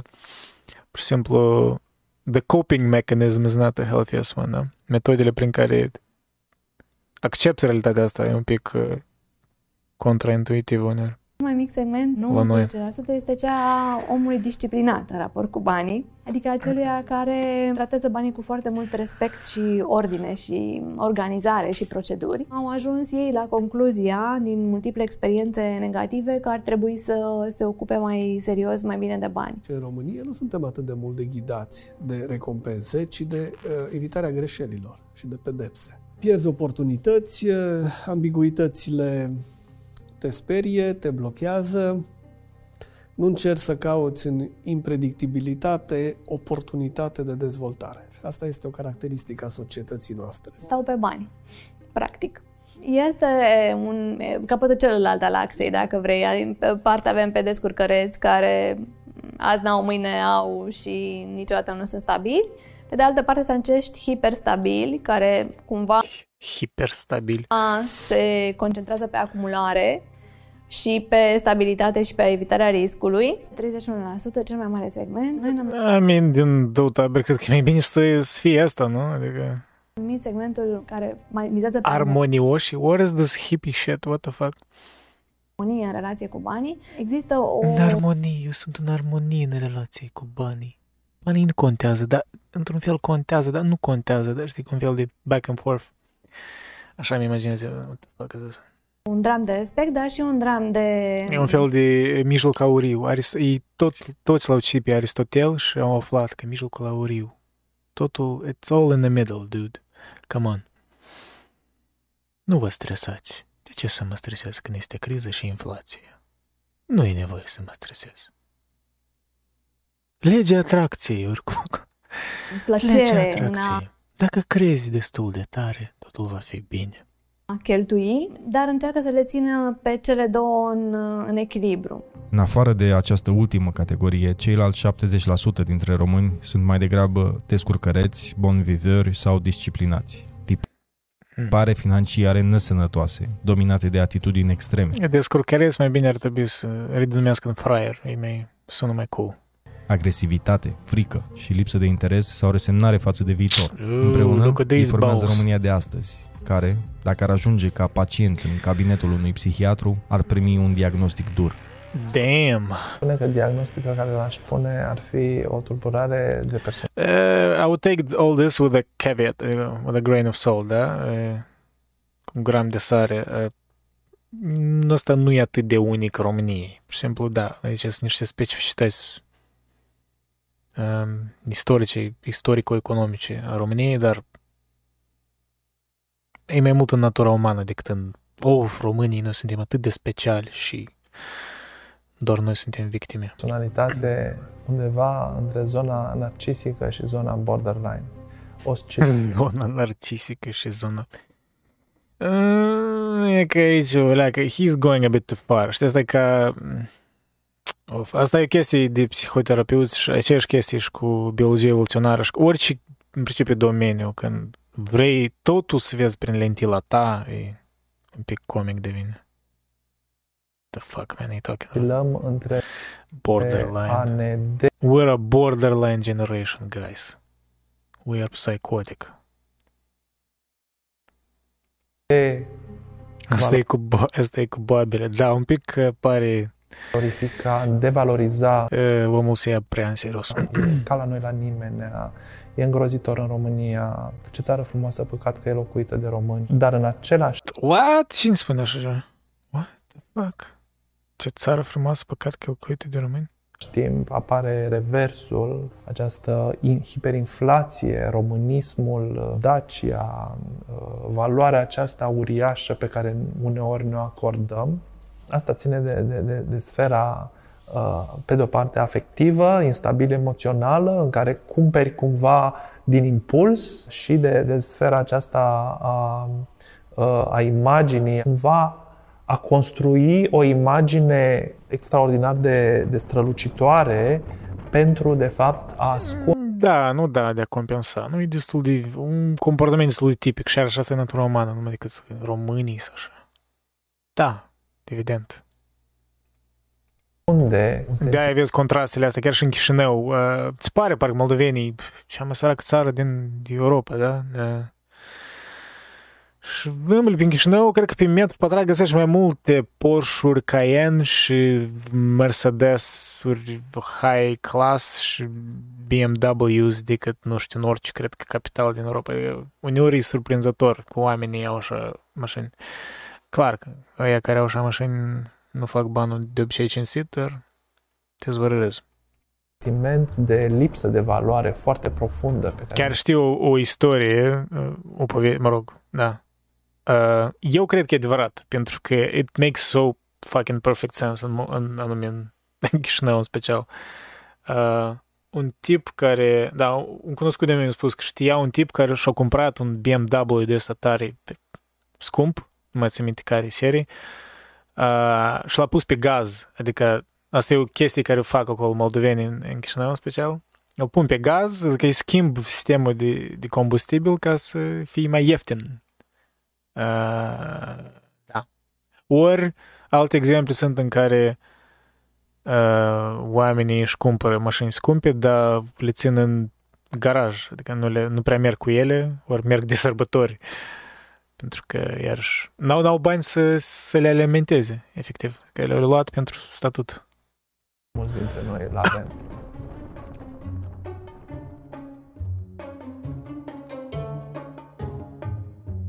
Certeze este probabil cea mai bună personificare a acestui exemplu. Un sat pustit de oameni plecați la muncă în străinătate, care și-au zidit economiile în pereții vilelor, care mai de care mai spectaculoase.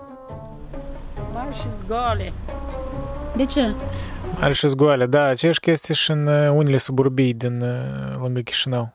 Aceeași chestie. Că oamenii uneori decenii, un decenii la rând își construiesc o casă, dar netrăind acolo, cu gândul că să facă pentru copiii lor, dar copiii deja au migrat ori cu ei împreună în altă țară, ori, da, separat în altă țară și nu se întorc niciodată. Adică, până la urmă, ei cheltuie tot efortul ăsta, banii ăștia și construiesc căs în niște suburbii în care niciodată nu vor trăi.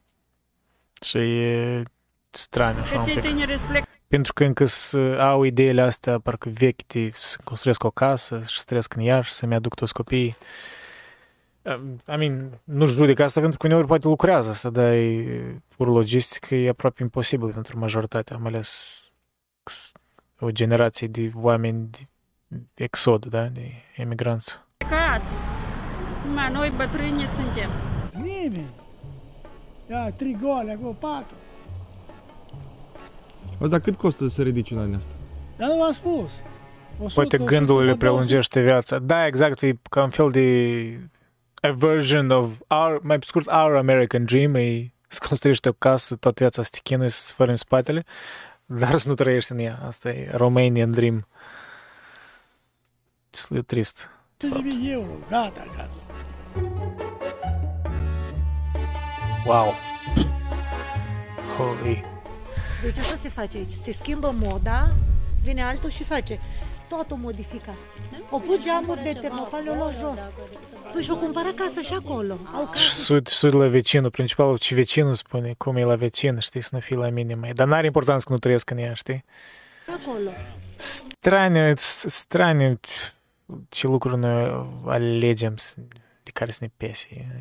Au case cumpărate, își duc termopane de În aici. sensul ăsta chiar uh, occidentale sunt mult mai pragmatici. Why the fuck would I build a house for 10 years and not live in it? Nici n-am întâlnit așa oameni pe aici. Garduri de aici și recunoști casele în Franța care sunt românești pentru că au toate ca și în România. Mai vin în concediu, când vine la Sântămărie, 15 august. Atât. Stau o lună și să duc înapoi. Atât, atât. Dar la ce să se întoarcă? Pentru ce? Unde să lucreze? Este unde lucra? Este un serviciu? Că nu-i. Ce să facem dacă nu avem? Am face, dar nu avem. Posibilitatea să facem. Agricultură nu avem, că nu avem pământul, nu avem Deci fiți ar face teren. așa un tur. Part-time-uri sunt? N-am văzut.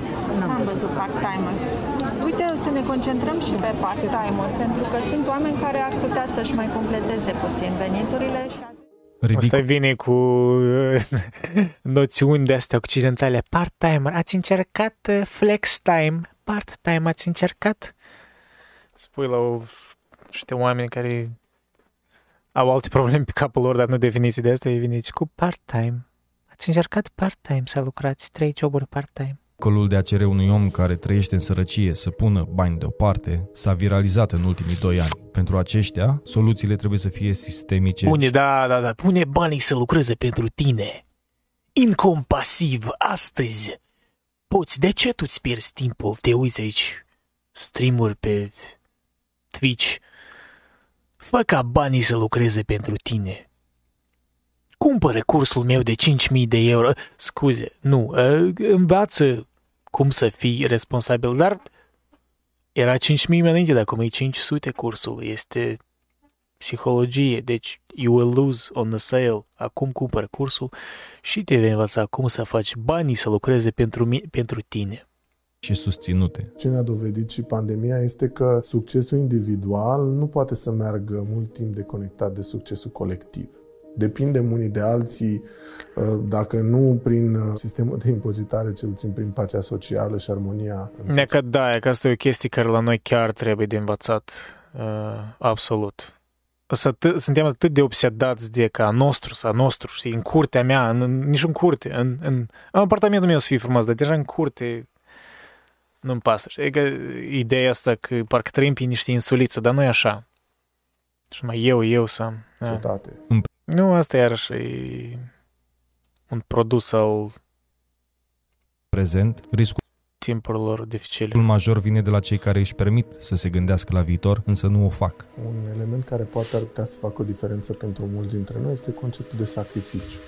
Și uh, un lucru de care probabil puțină lume Dar eu vă- chiar aș spune asta, sacrificiu sună un pic cam heavy. Uh, De la gesturi mici, e că eu m-am deprins deja de 10 ani c- când trăiesc în Canada, eu chiar spun mulțumesc, thank you la orice chestie, la orice, îmi iau cafea, uh, la restaurant, la any fucking thing. Uh, Chiar și la șofer de autobuz uneori când cobor din autobuz îi spun thank you. Nu e mare efort. Dacă momentele astea e un gest mic. Dar creezi un, un environment, da? Creezi o, un, nu știu, o microclimă parcă de oameni care alții au auzit alții, le-au spus thank you și ei parcă și-au dezvoltat așa un atitudine că, a, înseamnă că eu trebuie tot să mulțumesc pentru chestii mici. Și e chiar mi-a plăcut să trăiești um, lângă oameni care chiar poate când au o zi proastă, depun un mic efort să parcă să te observe, ori nu știu, să spun mulțumesc. Asta chiar contează mult. Eram foarte cinic când am venit aici și mă uitam la asta, parcă, a, tot acest fake, nu știu cum. I was missing the point. Uh, oricum, hai să spunem, obiectiv pur 100%, niciodată nu suntem onești, mereu suntem fake, da? adică mereu pretindem, punem niște măști sociale, Dar eu spune că e necesar să duci în societate, știi, ieși în public, interacționezi cu alți oameni, trebuie să fii mai amabil, să te strădui, clar, față de oamenii care nu s-au făcut nimic rău. Dar um, ca by default, starea ta să fie cât de cât amabilă. Și așa o să crești, o să creezi o societate cu încetul în care vrei să trăiești. Și la detaliile astea începi. Conștient este... La noi asta e dificil tare, chiar se vede chiar și... Mă rog, fiecare dată când mă întorc înapoi, cât de greu le vine, parcă un fel de... parcă își tradează euul său, ori, nu știu. Parcă îți face o favoare dacă spune mulțumesc pentru ceva, știi? Da, ori uneori te simți ca client că parcă da, îi împovărezi pe oameni acolo. Nu că îi ajut să continue business-ul lor, oriceva de genul ăsta, dar parcă ești o povară pentru ei, oh, a venit încă un client, trebuie iar să se îmbește. Momente de asta. Sacrificiu. Să schimbă un pic, deja sunt bun, am observat că mai, înțeleg, mai înțelege lumea că că multora de fapt le pasă de customer service, cum s-ar spune, da? de cum ce atitudine ai față de clienți. Nu atât, chiar nu atât de mult de produs, cât de, adică o combinație de factori. Și la noi încep să înțeleagă asta concet, așa că sunt schimbări, dar... Pe care noi îl putem impune mai este asupra loc pentru copiilor noștri. Dacă noi odată ajungi la pensie, nu ne putem susține singuri. Povara pe care o putem reprezenta pentru generația următoare. Și nu știu câtă lume conștientizează că generația următoare este mai puțin Am văzut pe zilul Berlinului scris Get Human. M-a lovit. Da. Ascultăm ceva psihologă din state și a întrebat omul ce și-ar învăța copilul. Ce crezi că a răspuns doamna? Un lucru cel mai important.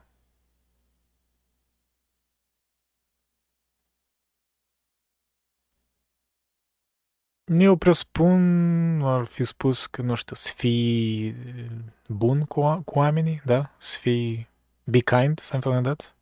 Să încerci să fii bun, ori ceva de tipul. Eu așa mi-aș, mi-aș fi imaginat.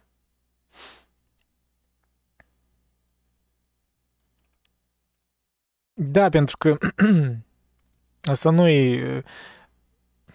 Da, mă rog, empatie, dar eu aș spune la nivel mai, mai... Aș spune, asta e destul de... Poate fi și destul de egoist, știi, într-un fel. Într-un sens, parcă aproape bun, un fel de efectiv... Uh, nu efectiv, mă rog, productive egoism, aș spune. Că fii bun cu alții ca ei să fii buni cu tine în răspuns, că, știi? Tot te gândești și la tine și asta e ok. Nu e ca și cum te sacrifici să ești un erou sau ceva de genul. numeroasă decât generația noastră. Deci dacă noi am fost trei frați care trebuia să întreținem doi părinți, generația următoare va, va fi probabil formată din unul sau doi copii care trebuie să întrețină doi părinți. Pandemia a adus și anii cu cea mai scăzută natalitate din Încă da, că unii nici nu au copii și nici nu-i blamez, adică e mult mai dificil să ai copii acum să întreții decât mai înainte. Anul acesta se va actualiza și numărul total al populației rămas în țară, de la cifra oficială de 19 milioane. Deși și asta e debatable, da. Nu ca și cum vreodată a fost ușor, dar da. It's a long topic.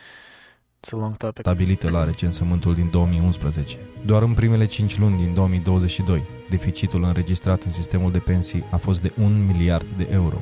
Din cauza acestui deficit care se va acutiza în următorul deceniu, Comisia Europeană estima, înainte de criza COVID, că datoria publică a României va ajunge la 100% din PIB până în 2030. Pandemia însă a scurtat acest termen cu câțiva ani. Și mai e un fenomen care s-a întâmplat în alte țări. Este acela în care generația copiilor câștigă mai puțin decât generația părinților. Noi, dacă ne uităm la cei 30 de ani pe care i-am trăit, putem trage concluzia greșită că generația copiilor o va duce mai bine decât generația părinților, va câștiga mai mult decât generația părinților și își va permite mai ușor să întrețină generația anterioară. Dar acest lucru nu este dat.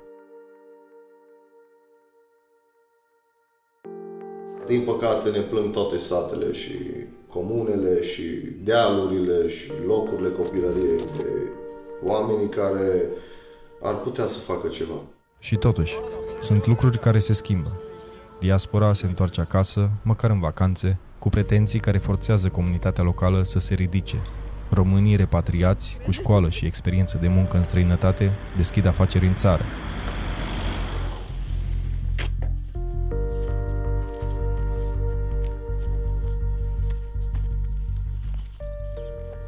visam tot timpul la chestia asta. Și am zis, fain ar fi să ne facem fabricuța noastră, unde să ne putem. M-am dus, prima dată m-am angajat ca și ajutor de bucătar la cei la care am fost în vizită la fermă și da, prin, cu ajutorul lor am ajuns să fac cursul de fromager în Vale, la Sion. Bă, ce bravo băiatul băzat. Am început totul, să zic așa. Am făcut cursul. Trebuie să ai curaj să... Mergeam și la... Să riști așa în asemenea economie. Și la ajutor de bucătar și la, pe timpul verii, la specializare Că de altfel trebuia să fac, dacă am făcut cursul, trebuia să fac și practica, nu numai teoria. Și, practic, banii pentru investiții câștigați lucrând în Elveția? Am câștigat lucrând în Elveția și, bineînțeles, diferiți prieteni care m-au ajutat. Nu am vrut să mă duc de la bun început cu bănci și cu credite și uh, pe fonduri nu știam pe cineva care efectiv să mă poată ajuta. E foarte greu cu fondurile, din păcate. Și am mers așa încetut, încetut, a fost greu. Încă e mai puțin greu, dar nu mai e la fel de greu ca și la început. Cu ajutorul banilor trimiși din diaspora, familiile rămase acasă au construit comunități noi și au crescut o generație mult mai informată, mai conectată, conștientă și implicată decât cele de dinainte. Tineri care au învățat din eșecurile financiare ale părinților și bunicilor. O să vă dau o veste bună. Mie mi se pare că generația de sacrificiu a dispărut. Mi se pare că acești oameni 30-50 nu mai sunt generația de sacrificiu, nu. Sunt niște oameni care chiar uh, au învățat să se bucure de viață, găsesc tot felul de soluții, muncesc, pot munci în nenumărate feluri, pot munci în România, pot munci în alte țări. România se află probabil în cel mai bun moment uh, economic probabil din istorie. Veniturile medii ale românilor au crescut de 14 ori în ultimii 20 de ani. Dacă România reprezenta 42% din venitul mediu al unor țări ca Polonia sau Cehia, acum suntem la 85% din venitul mediu al celor. That's, I mean, that's huge. Trebuie să găsești chestii pozitive. Asta that's big numbers. Per total, cred că în ultimii 30 de ani s-au schimbat mentalități în bine, mai ales cu ajutorul celor care au plecat, dar încet. Da, sunt de acord. E un proces de super lungă durată, adică oamenii care continuă să fie extrem de cinici și nu văd nicio îmbunătățire, nu sunt obiectivi. Obiectiv vorbind, nu sunt obiectivi. Sunt mult mai deștepți, mult mai informați, mult mai pregătiți. Am fost. Dar e bine să fii, mai ai de învățat. Dacă nu te lovești de pragul de sus, nu aplici capul data viitoare. Deci nu înveți până Ăsta are niște aforisme așa... Nu pierzi banii tăi, nu înveți. Știți care e definiția bursei? Bun, e una lui Soros, că bursa e cea mai frumoasă femeie, nu știi niciodată dacă se culcă sau nu cu tine. Și e una mea. La bursă se întâlnesc cu oameni cu bani, cu oameni cu experiență. La sfârșitul zilei, ăia cu experiență pleacă cu banii și ăia cu banii pleacă cu experiența. Simplu. Lucrurile sunt un pic diferite la generație. Vreau și eu așa să fiu de sigur pe sine ca și tipul ăsta. mai tânără, care e mult, mult tot mai e, tot e simplu la el. E... dată spre, spre activitate civică și uh, spre cooperare. Familia îi simte ca oameni care au performat, care au ajuns departe și care înțeleg poate mai bine lumea asta lumea cu cryptocurrencies, lumea cu... De adevăr, și nu complicăm. Viața e simplă. Viața pot să o sumarizez în vreo 5 aforisme. Tipul a demonstrat. He proved. He broke the fucking reality. That's it. Nici nu făcea, nici trebuia să privesc documentarul ăsta. Era simplu din start. Nu mi-am pierdut timp. Trebuia, pur și simplu, partea asta cu el să o privesc și era să fie clar din start. Cu cardul bancare și oferte care de care... Într-adevăr, totul e sistem binar. 1-0, 1-0 și gata mai interesante sau complicate. Deci ei devin repere pentru familie, ei ajută familia, nu neapărat financiar, cât uh, să înțeleagă toate mecanismele lumii moderne. Și asta însă îi și face să înțeleagă un pic mai clar care sunt dilemele casei. Cred că se discută mult uh, mai mult și de la egal la egal cu tinerii, să zicem, de 21 sau 23 sau 25 de ani despre bani, decât se discuta uh, cu decenii în urmă. Eu cred că au învățat că sunt vulnerabili. După criza prin care am trecut, da? 2007, 8, 9, 10, 11, anii respectiv, da? fac au devenit antifragil, dar cred că unii au învățat că trebuie să fii un pic mai atent, că altfel s-ar, va trebui să mergi să locuiești din nou cu părinții. Am început să învățăm și importanța banilor puși deoparte. Timid, facem chiar și pasul în față. Renunțăm treptat la mecanismele de validare pe care le-am preluat de la generațiile anterioare. Ne gândim cum să ne trăim viața, dar și la ceea ce lăsăm celor care vin din urmă. De aceea e foarte important să stabilești în planul de viață, în planurile financiare, în modul în care îți, de, îți definești viața, niște uh, benchmark-uri, niște praguri, care să nu fie definite relativ. Pot merge o dată sau de două ori pe an, nu știu, la, în concediu, nu știu unde, să pot duce copilul la o școală bună, să sigur, să nu am probleme legate de mâncare, de unde să locuiesc și așa mai departe. Dar acum că am o casă sau două sau trei, asta nu mai trebuie să fie o mare miză, da? Dacă noi am atinge gradul de economisire al unor țări mai avansate din Europa Centrală, nu vorbim de Europa de Vest, Europa Centrală, precum Cehia sau Polonia, noi am putea să generăm în plus ca produs intern brut în următorii 30 de ani 575 de miliarde de euro. Acest uh, potențial sporit al economiei în 2050 s-ar traduce. I mean, that sounds fun and dandy, dar uh, când aud preziceri de astea de uh, nu cu un deceniu înainte, dar două, trei decenii înainte, dude, calm down, calm the fuck down. Vreți să, să vă râdeți, știți orice prognosticuri economice slash politice, nu știu, din 2016, la ceea ce se va întâmpla, nu știu, în 2025. Și râdeți-vă un pic. Pentru că nimic nu știe ca atare. Sunt doar niște... Da, sunt niște calcule care le faci, da, calcule statistice, matematice, chiar care le faci conform trendurilor de azi, adică cum linia merge azi, da? dar ea se schimbă și schimbă niște factori care nu le poți prezice, așa că da. Take it with a grain of salt. Pare că vrea să-mi vândă koi coin. Apropo, bună idee. Da. The koi coin. Coaie. Literalmente, coaie. Nu vorba, da. Coaie. Un coaie este egal cu 0,000 bitcoin. Da. 10% uh, mai mult ca e produs intern brut decât dacă nu am reușit acest lucru. Adică și cum am avea 10% din populație în plus în contextul în care populația noastră de fapt este în declin. I mean, tipul la McKinsey România, da? Un fel de investing fucking something? Consulting company? Yeah. So, at the end, aici un pic sună un pic ca un pic de advertisement, tipul, I mean, I get it. Un pic de advertisement, dar... Ah, ok, asta e... Ah, e o companie globală, așa că... Da, cred că am auzit de McKinsey. Sediu în România. nu, mă rog, ceva, cineva trebuie să finanțeze asta. Clean.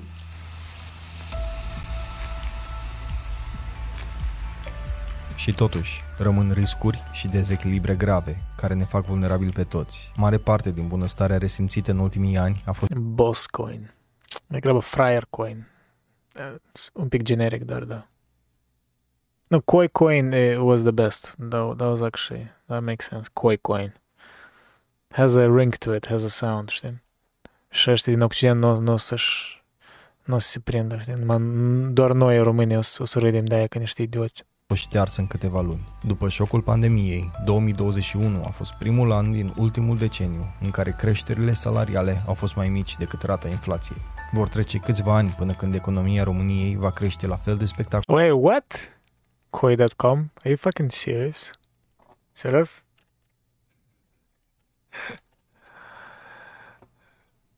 Koi.com? nu, nu, nu, nu e... Păi vezi, e spate de cumpărat uh, hosting-ul. Koi.com. Ca în perioada 2015-2020 dar mirajul îmbogățirii peste noapte a Sign rămas... up for the Coin, New Koi app. Creează-ți account pe Koi și invită un prieten de-a tău și vei primi un Koi gratuit. Impregnat în fibra societății. 23% dintre români declară astăzi că investesc în criptomonede. În România funcționează peste 12.000 de săli de jocuri de noroc. Suntem pe locul al 10-lea în lume, după numărul lor. Dependența de pariuri și păcănele este astăzi, în România, considerată de specialiști la fel de extinsă. Cea mai mare problemă e asta cu betting-ul în sporturi, nu orice sporturi. It's fucking insane cât reclamă văd la asta, la orice meci, la orice chestie, băi, betting, betting. 500 de mii de companii de betting, mă think, deja s-au, s-au răspândit. Și la orice televiziune britanică, chiar și rusească, mă uitam unele streamuri de meciuri la campionat. În România 100% sunt, peste tot locul. Fucking betting, fuck that shit. Precum cea de alcool. Adică faceți ce vreți, dar I'm not like it's, nu vreau să fie ilegal sau ceva, dar trebuie să fie anumite restricții, I don't know, de, de advertisement, de ceva. Cum și erau cu țigările, nu? Adică acum mult mai de dur um, cu reclamele la țigări, că trebuie să fie mult mai multe, more hoops to jump through, da? Adică nu, nu poți să minți, ori nu poți să folosești anumite mecanisme de a demeni fără să spui de efectele, despre efectele nocive.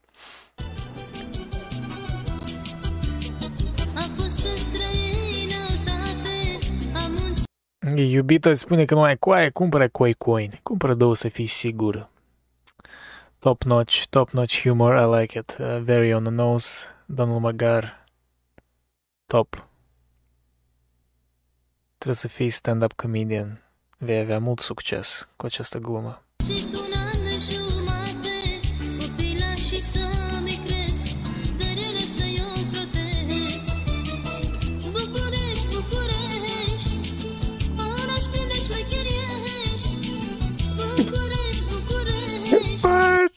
Refrenul e genial, what the fuck.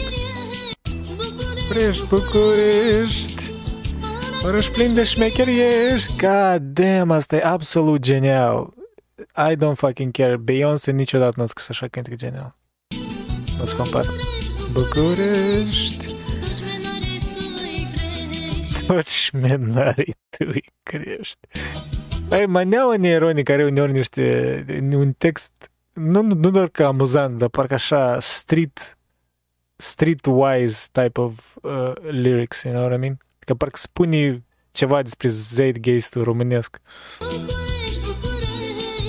Că nu pot separa maneaua totuși de români, din păcate, ori nu, dar uh, este, este ceva.